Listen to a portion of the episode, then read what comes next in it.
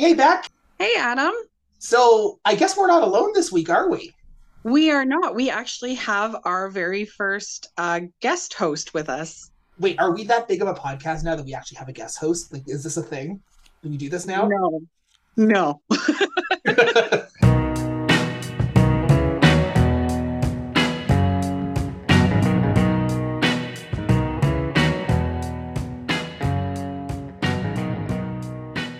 So this week we actually have queer neurodivergent mental health coach Ramsay Alexander with us on the podcast.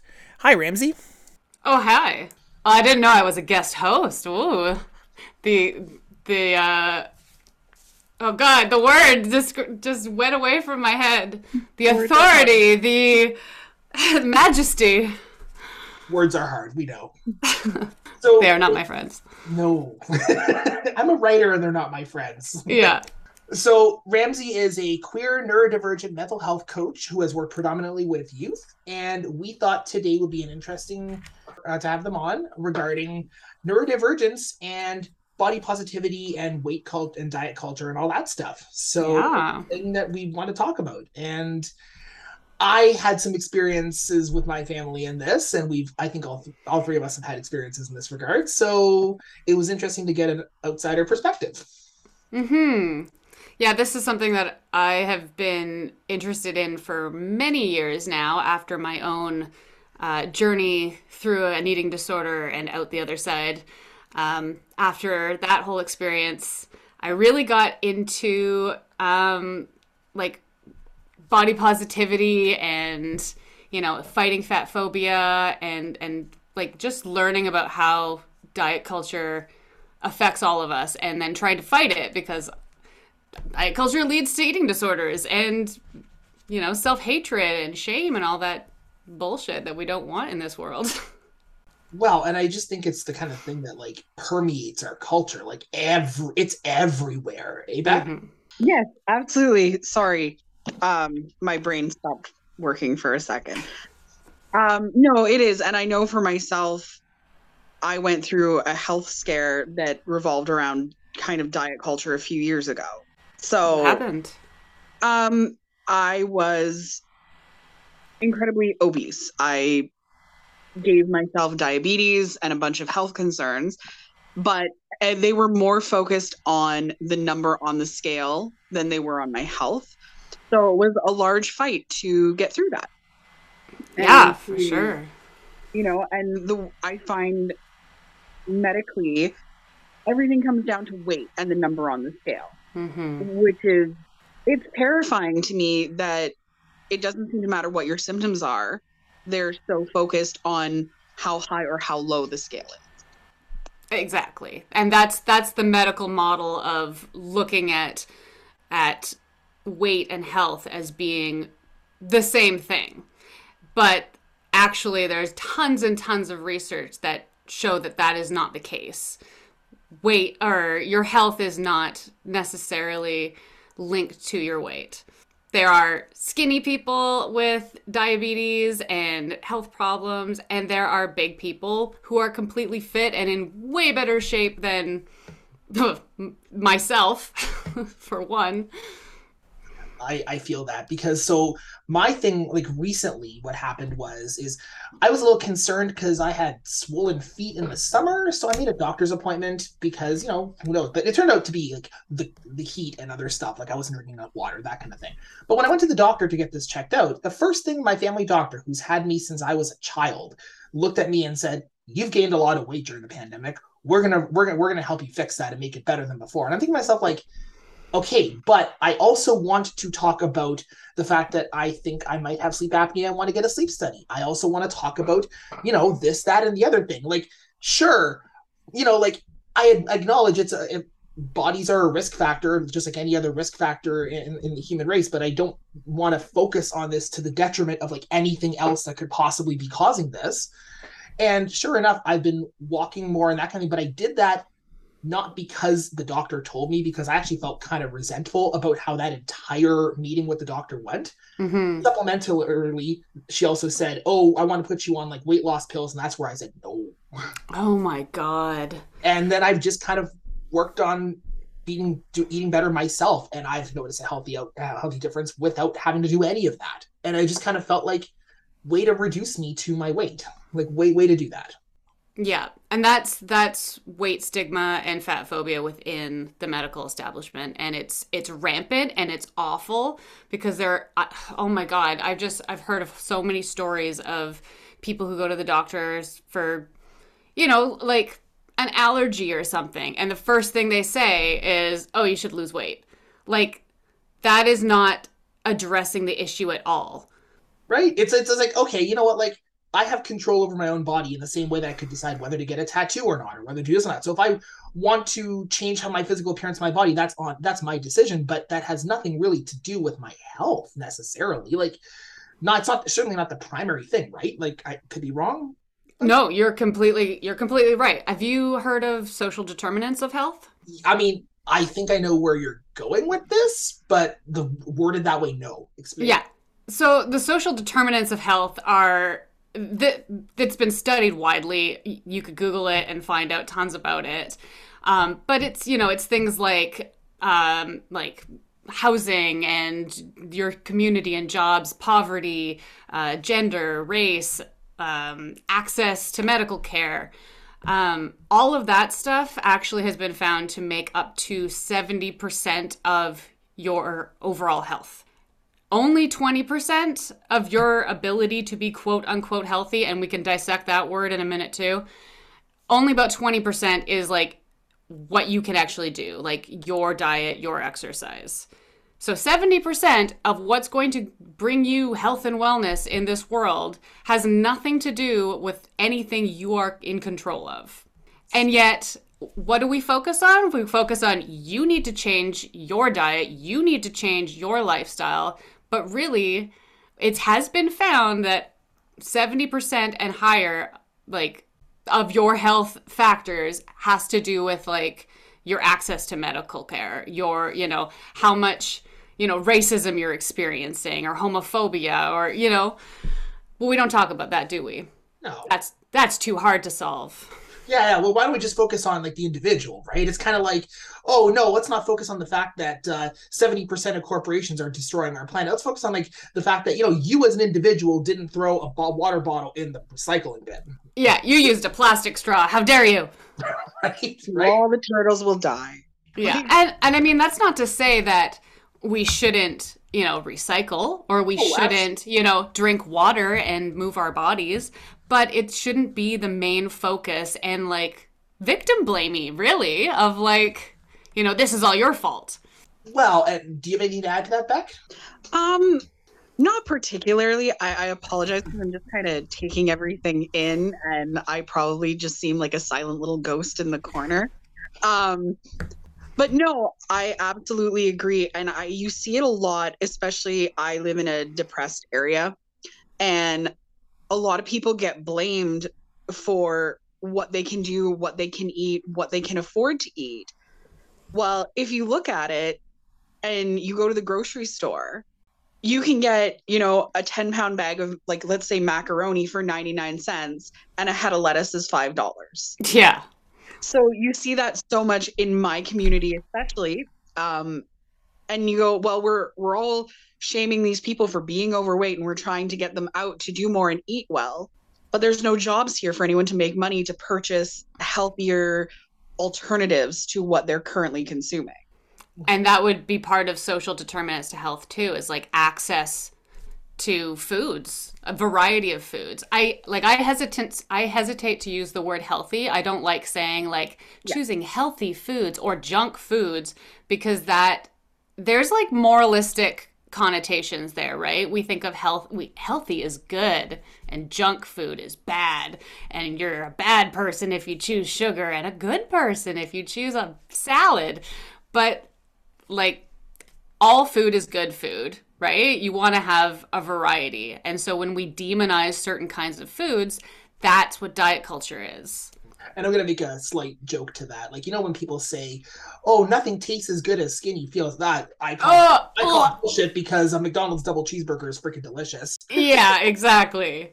um, so it's interesting you say that because like I've literally had this conversation with people who are otherwise like really socially progressive and whatever, and you know who acknowledge you know well it's unfair to discriminate against people for things they can't choose. But the minute weight comes up, it's like yeah, but you can choose that because you can work Oh, skinny, and it's like um I can choose to do everything right, and my body can still say nope, not doing the thing because nope.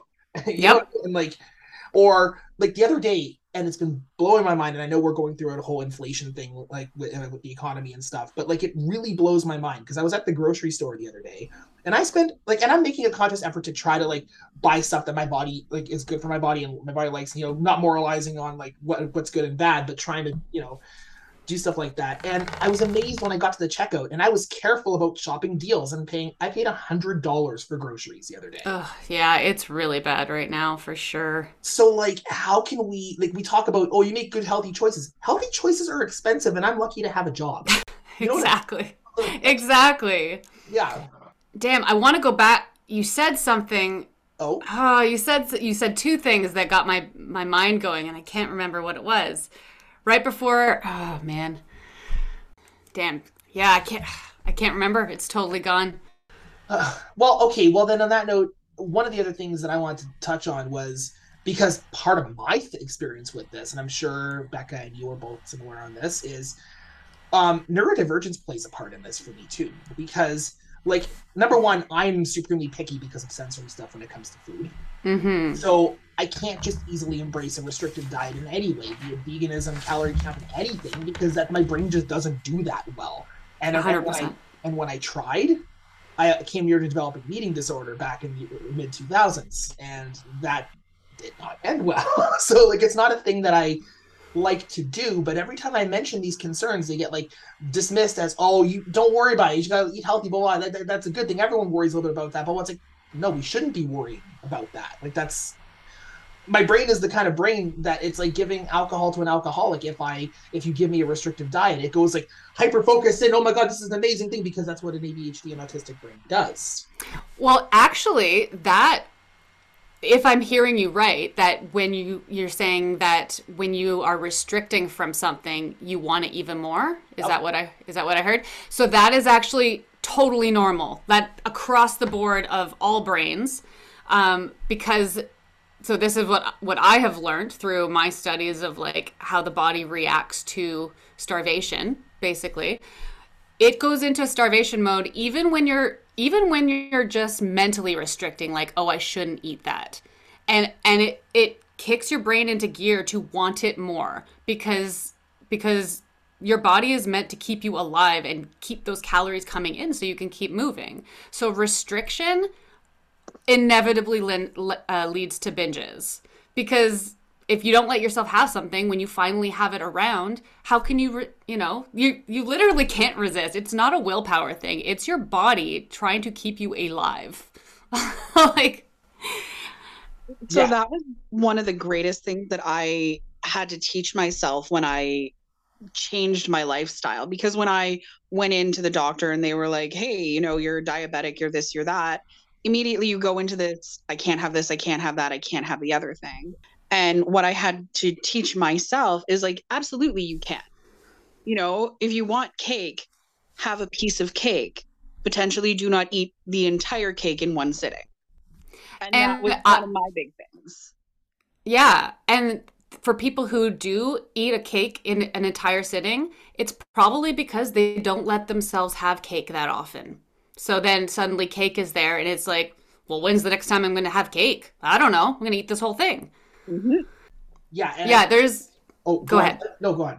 well, I was just going to say there's um, this concept called intuitive eating. Um, and I hope I know, I hope I can remember the name of the authors. I think it's Evelyn Tribole and co-author. Sorry, co-author. Um, but intuitive eating, like their their number one thing is you have to break up with this idea of diet culture. So that's that's the hardest part. Is step one is just breaking up with the idea that you can control your body through what you eat. Um, but then then the next one, I think number two is allow yourself to eat everything and anything you want. And that's the scariest part for people because they're like, uh, if I bring Oreos into my house, I will eat all of them. And and their thing is, yeah, yeah, you probably will. And maybe for like the first month or two, you're going to be eating Oreos every freaking day. But at some point, your body's going to be like, okay, I'm kind of done with Oreos. Like I don't I don't really need them. I'll keep them in the house, but maybe I'll have them once in a while. It's like learning to trust your body again. And that's the hardest part because we've been raised in a culture that teaches us to restrict. And that restriction makes us want it more and makes us feel like we can't control ourselves. Can I so, touch on something you said there? Yeah, I totally. I want to touch on something there because uh, as that relates to neurodivergence and stuff like that, mm. um, people, those of us who are neurodivergent in general, especially autistic and even ADHD and whatever, have always been taught not to trust the signals from our brain and body to begin with. So that you be like, no, you're wrong because you're not doing it in the socially uh, conditioned way. So you shouldn't trust your body. You shouldn't trust your instincts to begin with when you add that into because that creates to- a toxic image around this to this stuff. And then you add that in with the neurodivergent tendency to hyperfixate. Mm-hmm. then you add that mm-hmm. in with like uh, you know it just it becomes like a toxic downward spiral. A hundred percent. Yeah and well so do you know about you know what interoception is? That's where you're aware of your own body's signals. yeah, yeah. Yeah like hunger cues and satiety cues like you know when you're full or you know when you're hungry. That is really hard for those of us with adhd and autism. Um, i think a lot of people are familiar with like just going a whole day like just doing things and then suddenly you're like i'm starving. Oh my god i need to eat right now. Because you have not have you have not felt the like the small little hunger cues along the way Yup. Yeah. I, I, at one point got so hyper fixated. I think I was playing The Sims a couple years ago or something, and I was just like super into like building this thing. And then I get up because I had dinner with my parents at like five, and I get up from the computer and I'm like, whoa. Yeah. Whoa! I should probably put something in my body. At the atom body's rebelling. A hundred, yeah, hundred percent. Um, well, I actually because like I've studied a lot about eating disorders, but I, you know what? It's so funny because I as a neurodivergent person, never even thought to think about the link there. I, because I had a negative experience with um, my eating disorder being, um, uh, what's the word, Di- dismissed by some people who knew me um, very well, and they know that I have OCD. Uh, had it for my have you know diagnosed very very early. I've always had very obsessive tendencies, and when I first started talking to family members about like I think I might have an eating disorder. They were like, "No, that's just your OCD." And it's like, "Okay, well, it might be it might be part of it, but it's still a problem that needs to be addressed." But anyway, so I so preparing for this podcast, I wanted to I was like, "Well, I should look this up. Like I've never really looked into it." And I actually found there there is a lot of comorbidity between um, neurodivergence, and I'm talking ADHD, autism, OCD, um, and eating disorders. And it, it's it's actually like a really big a really big thing, but nobody really addresses it in treatment. Like when I went to treatment anyway, like there was no talk about, you know, it wasn't accessible for people with autism or or ADHD or, you know. Well, and I think part of that is we've normalized a certain level of disorder thinking in our, in our world to the point you know like like i just the other day like i was looking on, on the shelf at like protein shakes and there was like a steps to losing weight you know Ugh. eat everything you want get hungry drink one of these and ignore a meal. It's like no? Yeah. Are really advertising this on the side of a thing as a normal and healthy thing to no. You know and like yeah. and i just shudder to think if someone is neurodivergent in some way or shape form and is on a downward obsessive spiral when it comes to eating disorder and that kind of thing. That kind of thing would like drive them to, to the point of like developing a serious problem because i mean i remember you know in my particular case i had i gained the infamous frosh 15 when i started at laurentian back in 2006 2007 and i was like I, and I, I I started feeling really bad about my about my body image, and I and, be, and my family doesn't help with that. I, I, love them to death, but like we we have a familial problem with with body image and stuff like that. That's a generational thing, and so uh, so I decided to start losing weight, and everyone's like, "Oh, you look so good, Adam! You look so good, Adam!" And inside, I'm like fearing eating a chocolate bar. Yeah, weighing myself after eating a bagel. you know, what I mean? like Exactly. low key celebrating losing, uh, like forgetting to eat a meal because oh, that'll just mean I lose weight. That's great, and you know, and this is what my brain does when oh, thing that I'm a thing that I'm into and therefore obsessed with, combined with bad image on things, and you know what I mean. It's just it's, that's not. It, it ultimately, I burned myself out because ADHDers also burn ourselves out of our hyperfixations. Yeah. In a weird way, that saved me because I burned out on my eating disorder. That's awesome. I love that. That's hilarious. Yeah. Yeah, mine mine was also a hyperfixation situation. Actually, it was kind it's it's interesting because it's I can't really tease apart the hyperfixation part of it for me and the gender part of it for me. So like I got hyperfixated on on nutritional information and I was like I couldn't stop reading you know books about I don't like macros and and how the body I don't know certain foods are toxic and bad and good you know it's the whole moralizing of food right? And I got obsessed with it and that, that's all I thought about that's all I did. But at the same time I was also like figuring out my gender and I was feeling weird in like a female shaped body. So there was also like a piece of it that was like I wanted to get rid of any curves. So it was it was, yeah, it was a weird uh, combination there. But yeah, the hyperfixation and the like, it became my special interest for many years. It's all I could talk about. It was all I could think about. Uh, I have a family member that Ramsay around that time probably would have gotten along very well with. That Ramsay now probably wouldn't get along very well. yeah, I, I know exactly. Yeah, um, that must have been interesting too because, like, you know, you're starting to realize that you're not the gender you were assigned at birth, combined with the fact that you're not happy in the body of that. So, you know what I mean? It must have been like a double whammy for you.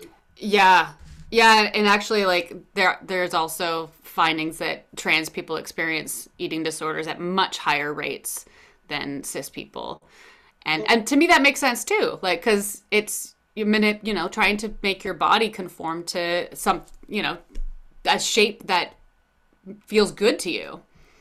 Um, but it's yeah, it's it's weird because it's diff it's a little bit different like for if like if you're seeking a diagnosis, it's harder to get a diagnosis if it's not about weight.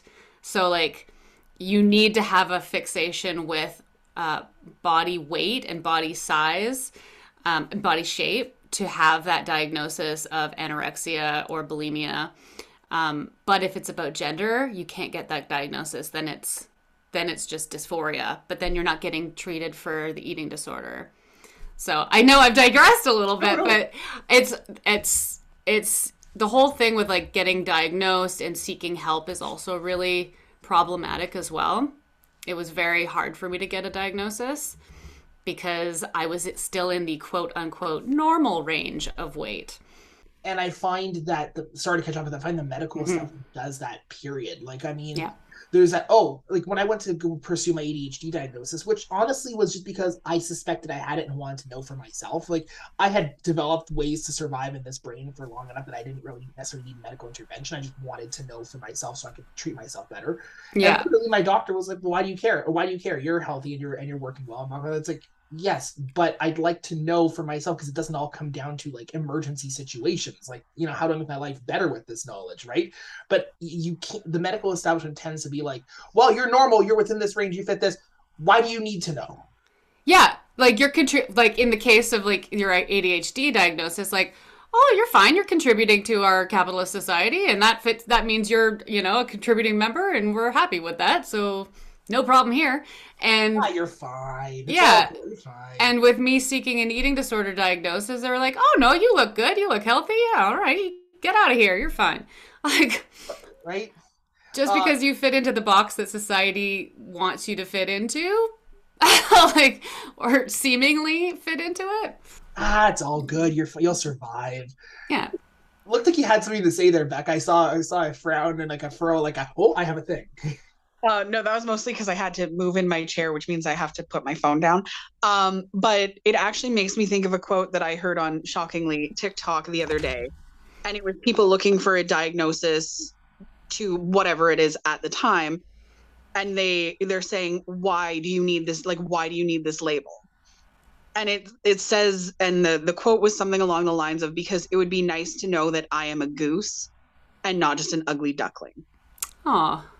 And Yeah. and I like that in a sense because I've seen that uh, not only with uh, different health issues that I've had, but also with my neurodivergencies. People saying, "Why do you need that label?"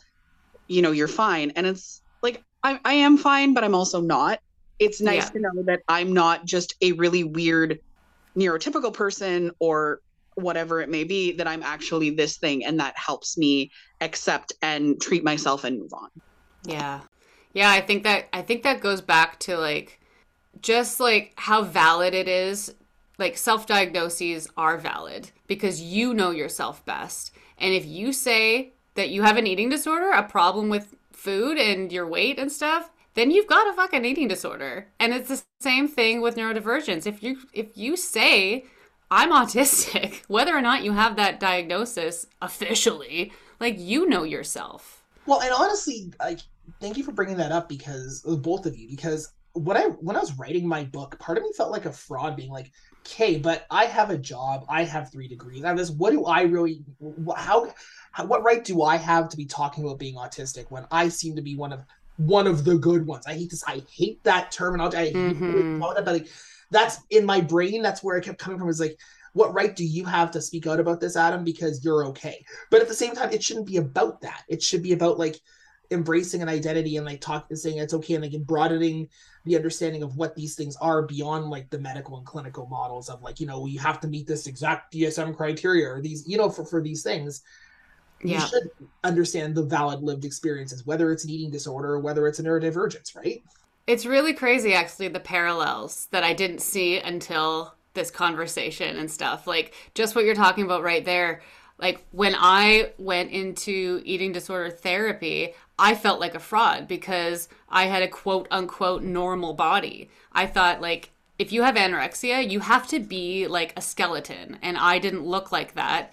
So I felt like I shouldn't be here. I'm taking up space. Somebody else deserves this more than me and i i learned going in there like there's all different kinds of body sizes and shapes that have eating disorders and and everyone belongs like if you're having a problem with feeding yourself you deserve help.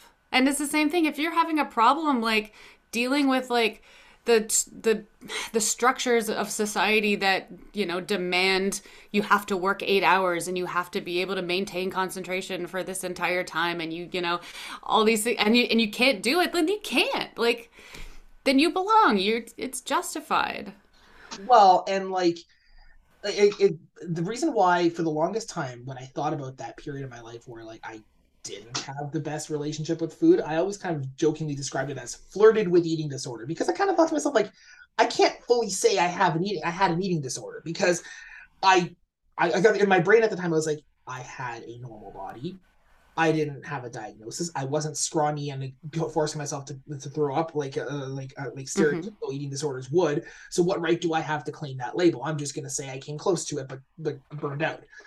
You know, but like when I think when I did some quizzes online about what qualifies as disordered thinking and an eating disorder, like I think the I think the quiz was like testing various disordered thinking and that kind of thing, and it was like if you have two or more of these then you should seek medical help. And i answered from a perspective of 2007 adam you know when i was doing the quiz and i could think i got like four or five. So like it blew my mind because it was like i guess there's i guess there's a more nuance to this and more depth to this than simply what the media and everyone says about eating disorders and it really made me think. Yeah, because in in like the eating disorder community or whatever, we they talk about disordered eating and eating disorders. yeah And there's a Venn diagram out there actually that shows like the overlap. Um, and I was just trying to Google it there, but I, I can't find it. Um, but it's it's basically like everything you think of in an eating disorder is like is disordered eating and is part of our culture. This is part of diet culture. We're expected to, you know, count calories and um, you know, I don't know my my yeah you know you know all the things you're expected to do but then the eating disorder is just like what's the dsm criteria that was invented by a bunch of white men in an office together Cisgender, like cisgender yes. in an office. Yes. exactly.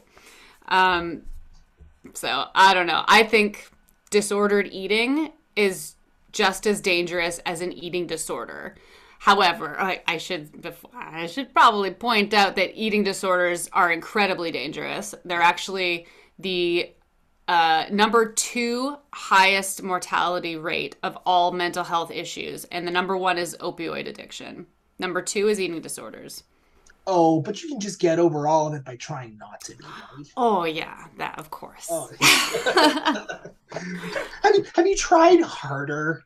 yeah. Like, ah. But what? Oh, what's the what's the percentage? I think it's like ninety-eight percent of people who diet will eventually get an eating disorder. So disordered eating is dangerous, and a diet is disordered eating because it's not it's not natural. You don't as a baby, you know exactly what you need to eat. You know when you're full. You know when you're hungry. It's it's growing up in this social like in the in the society that teaches us to ignore our hunger cues to deny our you know the things our cravings. Like we learn this from like very young with you know parents saying like oh you can't eat you can't eat all that hung the candy or you can't have you know ice cream before dinner? That's insane. I am an adult and I have had ice cream before dinner, and let me tell you, it is glorious. and yeah as neurodivergent people like i eat what i want when i want like I do what I want. I'm gonna eat cereal for three meals a day because sometimes that's just what I have to do. Totally. But th- I mean, that is that is something that comes up a lot in the research um, about like people with um, like ADHD, autism, OCD, with eating disorders. Is it is very strongly linked to sensory issues. Like, oh, I don't know if you've heard of ARFID. ARFID is another kind of eating disorder. Um, what does it stand for again? Avoidant restrictive food intake disorder. And it has nothing to do with weight or body shape. It's just like textures of food and flavor, like fear, like fears of food. And I have a little bit, I have that as well. I not an official diagnosis because I did also like have that whole like changing my body thing. But today, I don't have that like desire to lose weight and stuff, but I have a lot of sensory issues around food and a lot of fears. Like I'm afraid certain things are going to make me sick. And so sometimes, yeah, I do like cereal will be my quote unquote safe food for a while until like I can get past it and it's hard as a as a neurospicy human to eat food sometimes. Oh my god. I mean, Beck, do you have anything to add to that, or am I good to tell a story? I was just going to say that my brother actually um, contends with ARFID quite a bit. Um, it's the textural issues for him. And because when he was younger, nobody ever really allowed for him to try anything new, if that makes sense. So it was just, okay, you're comfortable eating hot dogs and fries. That's what you eat instead of, you know, maybe try a bite like as a child. So as he's gotten older, now he really, really struggles with attempting new foods, new textures, any of that. And it causes quite a bit of worry in the family because like he nourishes himself, he's doing fine, but that diet culture that very much like, well, you don't eat vegetables, so you're gonna get scurvy is kind of where it goes. Right.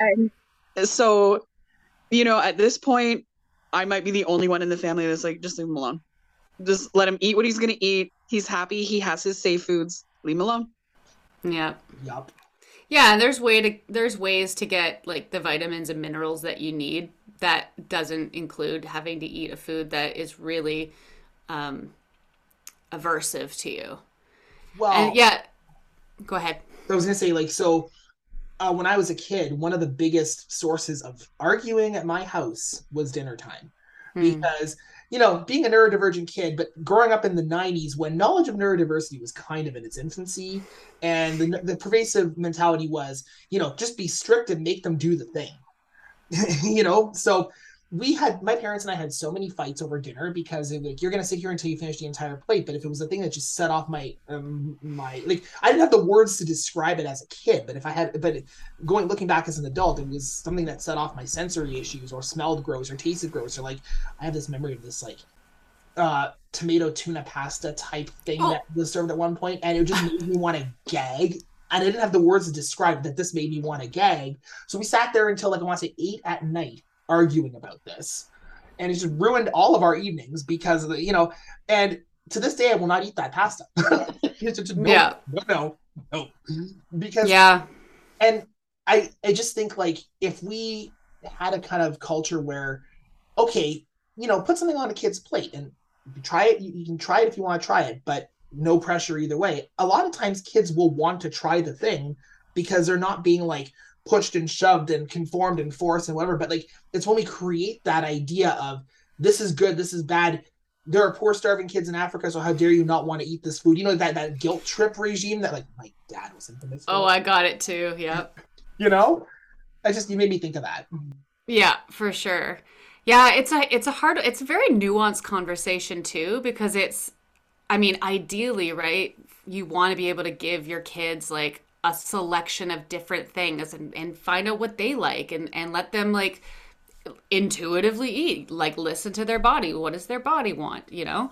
Yeah. But it can be really hard if you don't have, you know, the financial ability to do that. A lot of people, you know, can, can only afford, you know, tuna and Kraft Dinner mix it together that's what you're eating you know and if you don't like it that's that's tough right and that that sucks but it i think that is i think that's part of like food trauma that a lot of us experience.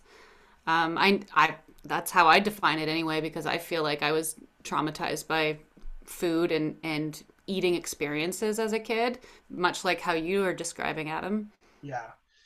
And I mean, I know I've we Becca and I've had these conversations many times about our like about like poor traumatic experiences around food and other stuff growing up because like growing up neurodivergent and not necessarily either not knowing you are neurodivergent or vaguely knowing it but no one's talking about it so you're not really sure how this makes you different you just know that this word exists you know yeah. and, so, and so you're still basically being raised as a neurotypical but you're not exactly it creates so much trauma yeah and yeah, it is traumatizing. It wouldn't be considered trauma if if people knew what was going on and it was explained to you and like, you know, it was supportive.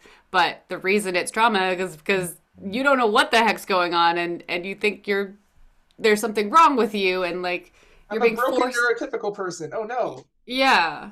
Exactly. Also, just want to say as an aside, don't ever worry about tangenting tangenting off topic.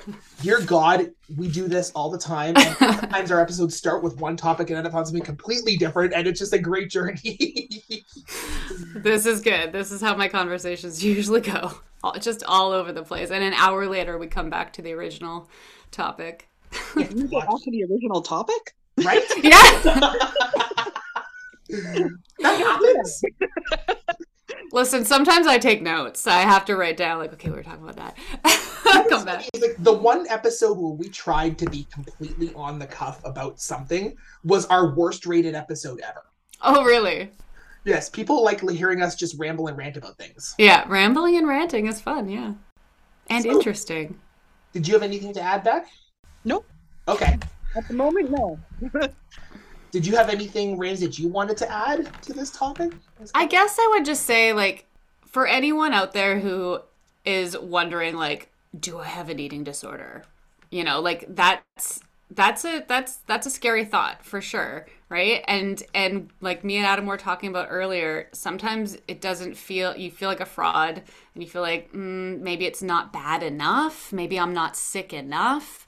But i would say you know whatever your neurotype is, if you are planning meals and worrying about what you're putting in your body or not putting in your body and like thinking about food and um, you know like if your world is revolving around food and eating so much that it's like more than half of your day like talk to somebody about it because that like that's not good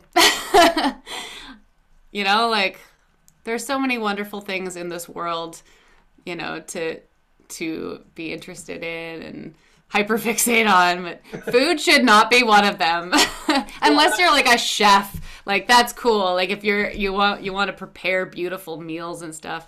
But if you're I, worried I about I seriously want someone to make me beautiful meals. Like, seriously. yeah. like food should be if anything a celebration. It should be an exciting thing. It should it should not be this stress inducing like horrible thing that is also related to your body. So like I guess I should s- separate it because like there's the worry about food and stuff, but also if you're like deeply concerned about your body and your weight and your shape, that so much so that it's taking up a lot of your brain space, like that that's valid. It doesn't matter like you don't have to reach a certain threshold or fit a DSM criteria for it to be valid. If you're having those thoughts, like I highly recommend like seeking out somebody to talk to about it. Totally. Absolutely. Thank so thank you so much for being on our podcast this week. Well, thank you for inviting me. This oh. has been fun. It has. So uh, is there anywhere that like if someone's looking to find you on the internet, where should they look? Oh, God, I suck at social media. Um I do have a Facebook page. Um and it's called uh I can't even remember because I never go to it. Outside the box support services. I know it's a mouthful. Um, the easiest way to get a hold of me is just by email me, emailing me, um, which is Ramsay with an AY dot G dot Alexander at gmail.com. I'm sure you can put that in the show notes. Definitely. It's been a pleasure to have you, having you, right, back. It really has. Thank you so much for joining us. Thanks again for having me. Special thanks goes to Paul Unger, who designed the Rainbow Infinity symbol and brain component of our logo, and we love it very much. Thanks, Paul.